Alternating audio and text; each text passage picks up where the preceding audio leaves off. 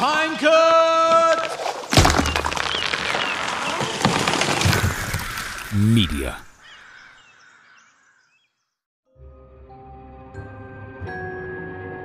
Witajcie. Katastrofa, o której opowiemy Wam dzisiaj, jest jedną z najgorszych, jakie przetoczyły się przez Amerykę. Wszystko wydarzyło się w latach 30. XX wieku, kiedy to na południu USA zaczęły szaleć burze.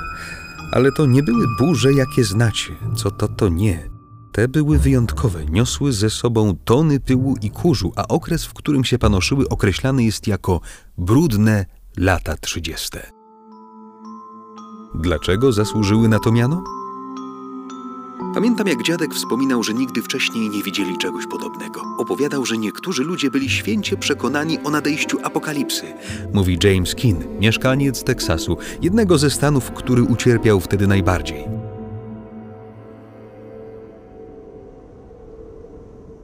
Było lato 1931 roku, roku, który trawiony był przez potężne susze.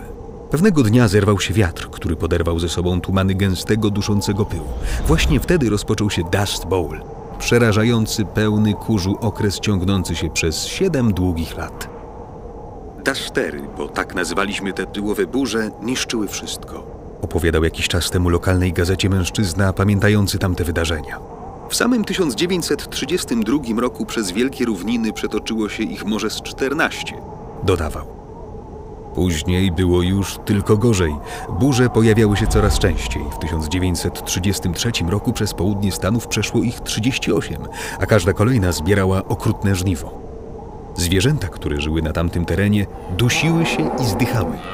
Podczas autopsji w ich żołądkach i płucach znajdywano ogromne ilości kurzu i piachu. Piachu, którego było tak wiele, że ludzie musieli wygarniać go z domów i stodół łopatami. Moja matka była wtedy dzieckiem.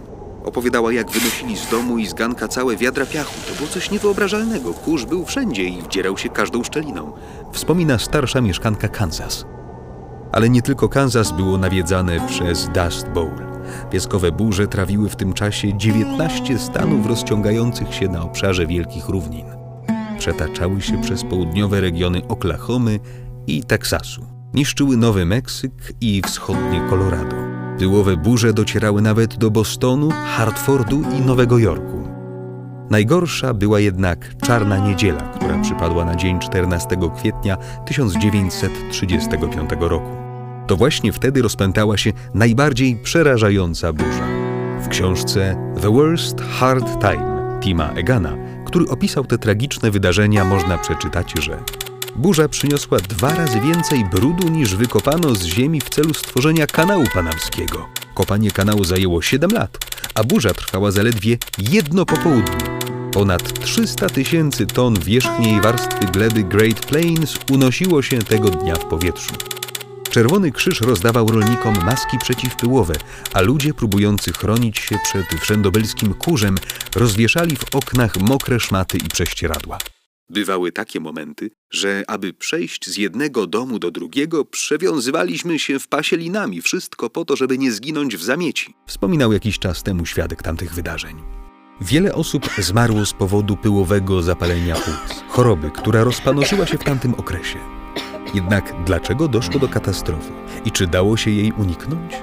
Okazuje się, że trwająca od 1931 aż do 1938 roku susza spowodowana była nadmierną i niezwykle intensywną eksploatacją gruntów.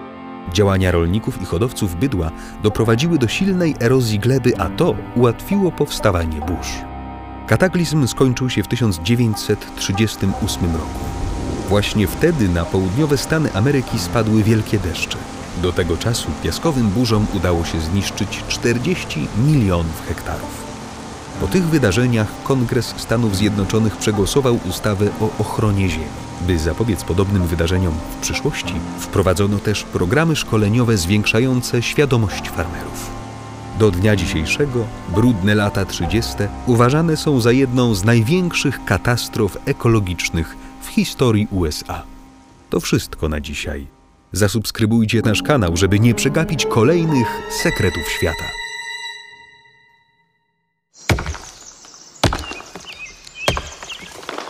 Pinecut! Media.